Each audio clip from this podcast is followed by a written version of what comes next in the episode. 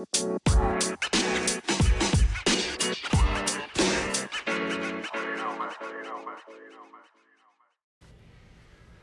Hi, everybody. Today's episode is really interesting uh, given what has happened in the market in the past week and all the volatility that's going on. And we just brought in somebody uh, who can kind of speak to that, who is in the trenches in the financial industry, and who can kind of give us an idea of where that's going, uh, you know, to the best of his knowledge and, and kind of how that affects real estate. So, without further ado, here we go.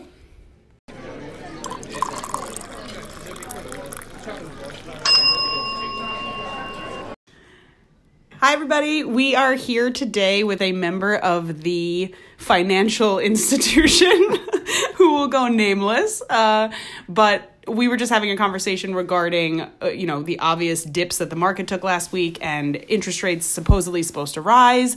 And I just thought it would be an interesting conversation to kind of record and and get someone's take on that's actually in the trenches and working for one of the big you know financial firms uh, and what he's seeing. So with all, without further ado, we'll uh, we'll dive right in. Um, what do I call you since we're, we're Bob. Bob. Okay, well, Bob, um, you've obviously seen some significant dips in the market in the past week. Uh, can you speak to kind of what your side of, of the coin is kind of talking about and, and why that's happening? Yeah, so basically the bloodbath we had going on last week, three days in a row, the market kind of just tanked on us. Um, think we were averaging about 500 points each day for the last uh, three days. Um, basically, what was described to me as um, the trade fears with China and what Trump has going on, um, and kind of that, that trust issue with the, the markets. Um, and then with the Fed um, saying that they might not raise interest rates in January because they didn't want to add to the issues going on in the market um, and kind of pile on to the, the, the first thing that was being focused on, which was the trade issues with China. Um, so yeah, I mean, the Dow Jones dipped to the lowest it's been, I think, since uh, 2015, and then the streak was the most in three days since 2011.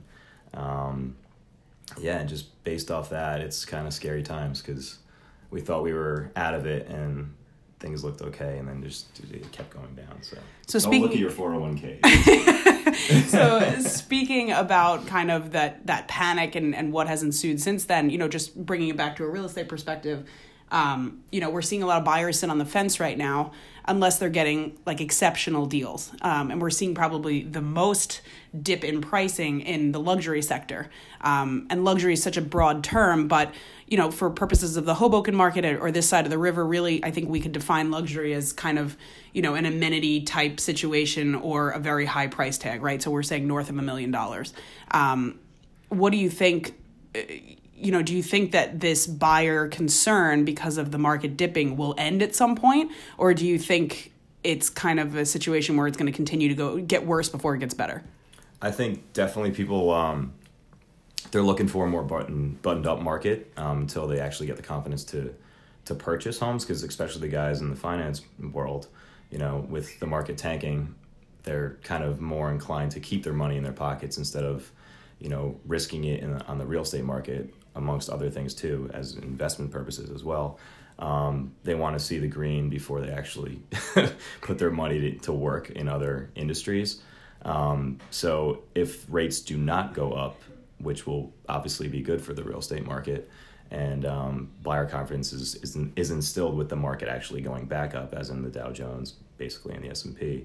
Um, I think from there, people will be more inclined to start investing in real estate. So, I would say springtime. Hopefully, the confidence will be back. Um, but I think the fact that prices are stabilizing and they're going down somewhat, but still strong. Right, they're still strong right now. Yeah. Um, I think it'll be a good time to buy come spring.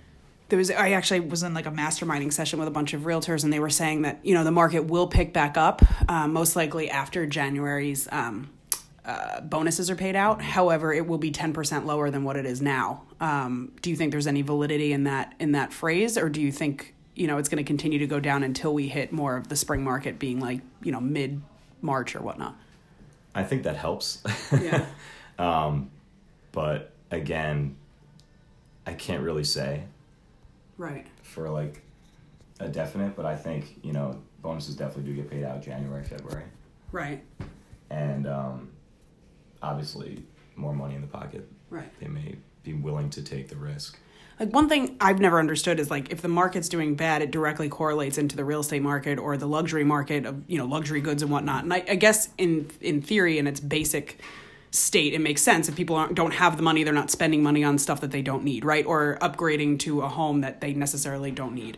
But to me, it's also you know I attended this luxury broker conference in uh, October, and they were saying like they had a panel of financial investors, and they were saying the real wealthy people, or really pe- re- people that actually understand the way money works, are constantly investing in real estate, and when the market dips, they just invest more.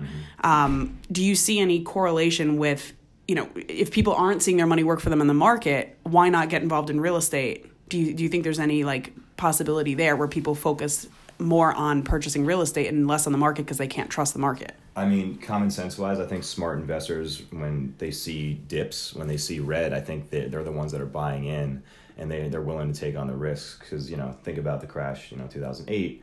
If you were willing to go in when everyone was losing, you would be making a killing now because everything is completely um, rebounded and, and is now up um, from that time. So I think the correlation is, is strong amongst smart investors mm-hmm. and weak against people that, again, probably aren't making as much money or are not willing to, you know, face the volatility in the market.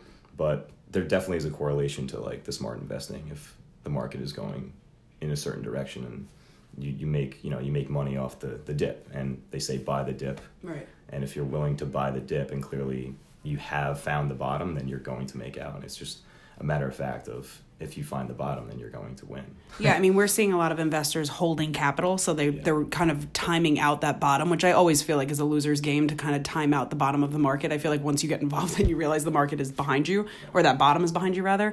But it's interesting to hear, uh, you know, kind of the perspective that you guys have as far as as far as the market. Do you do you anticipate more volatility in the coming months, or do you think with the holidays it'll calm down? I think it always calms down during the holidays because people kind of keep their money under their bed um, until the holidays over, especially before bonus season. But as soon as bonus season hits and people are starting to switch jobs and find better opportunities out there, I think people are more willing to put their money in the market and maybe in real estate as well. Right. I think there was an article, I, I want to say it was the Wall Street Journal, that said that December is actually the best month to buy real estate. Um, it sounds like that's that's actually kind of true with with stocks as well, as far as getting them at a low point. Um, or is that not necessarily the case? Like, has it have they been higher and and on December? Is that Well, I mean, right now, definitely. Um, Okay. I mean, you look at Amazon or Apple, which are the big dogs, right? Like they're at their their lows for the year, and you know those companies aren't going, you know, anywhere. So, Yeah. if I had if I had the cash, I'd be investing in the blue chips, if you will. well? That's actually a good um, segue. Where is a good place to put? Is it just safe to put in those? You can't go wrong with companies like that. I mean, if you believe in their technology and you believe in what they've already produced in you know in the world, I think the everyday use of just the iPhone in general, like Apple, I think that's a company that's never going to go away.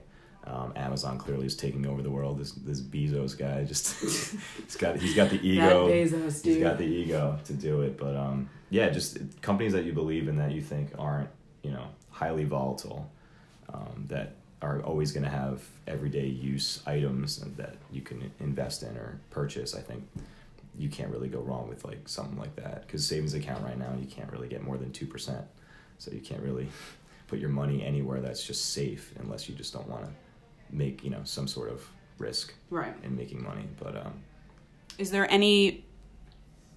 Is, is there anyone telling people to sell right now? Like who who should sell right now? Is it someone who needs the money, or you advise basically staying in as long as you possibly can? If yeah, if- I mean, if you could hold on to your investments, I wouldn't get out now, especially on the on the downturn. yeah, No one makes money selling at the the low. right, right, yeah. So, Good point. Yeah.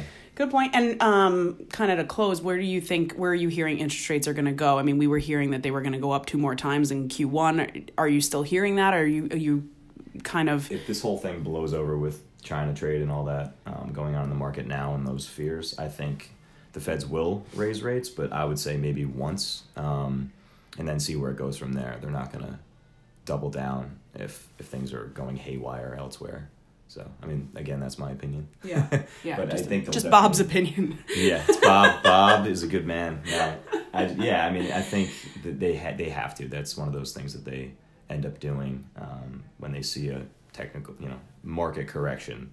That's one thing that they do to stabilize the market. So Did you guys see anything with the, you know, we were talking kind of in the luxury sector, we were hoping that after the election in November, we would see kind of an uptick or a little bit more interest. Do you guys do you guys watch that as closely as we do or is there any kind of correlation there or not really?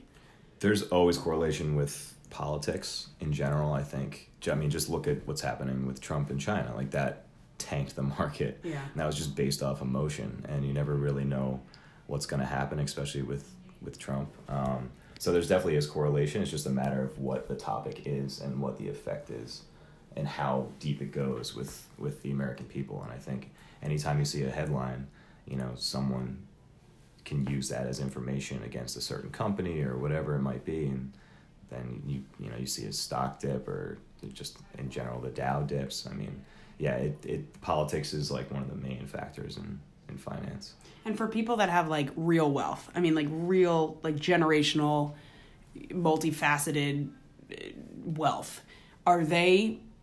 Are you seeing them kind of get nervous, or are you basically they're just they've been through cycles and they're they're ready for the ride like they don't really care as much it seems like we're seeing more people like to see buyers i mean again to, cor- to, to bring this back to real estate to see buyers like at that $1 million mark they're the ones that are like no 999 999 i can't tell you how many offers i've put in recently at 999 999 because they don't want to pay the mansion tax or they don't want to overpay and it's I mean, it's rampant. I mean, I, there's multiple offers I've done just in the past month like that. Are you seeing people like at that level just holding a little bit more?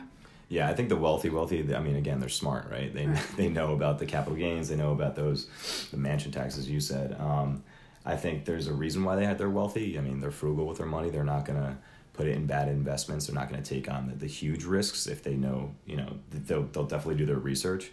But as you say, yeah, I think right now they're probably holding on for the best moment to to get in.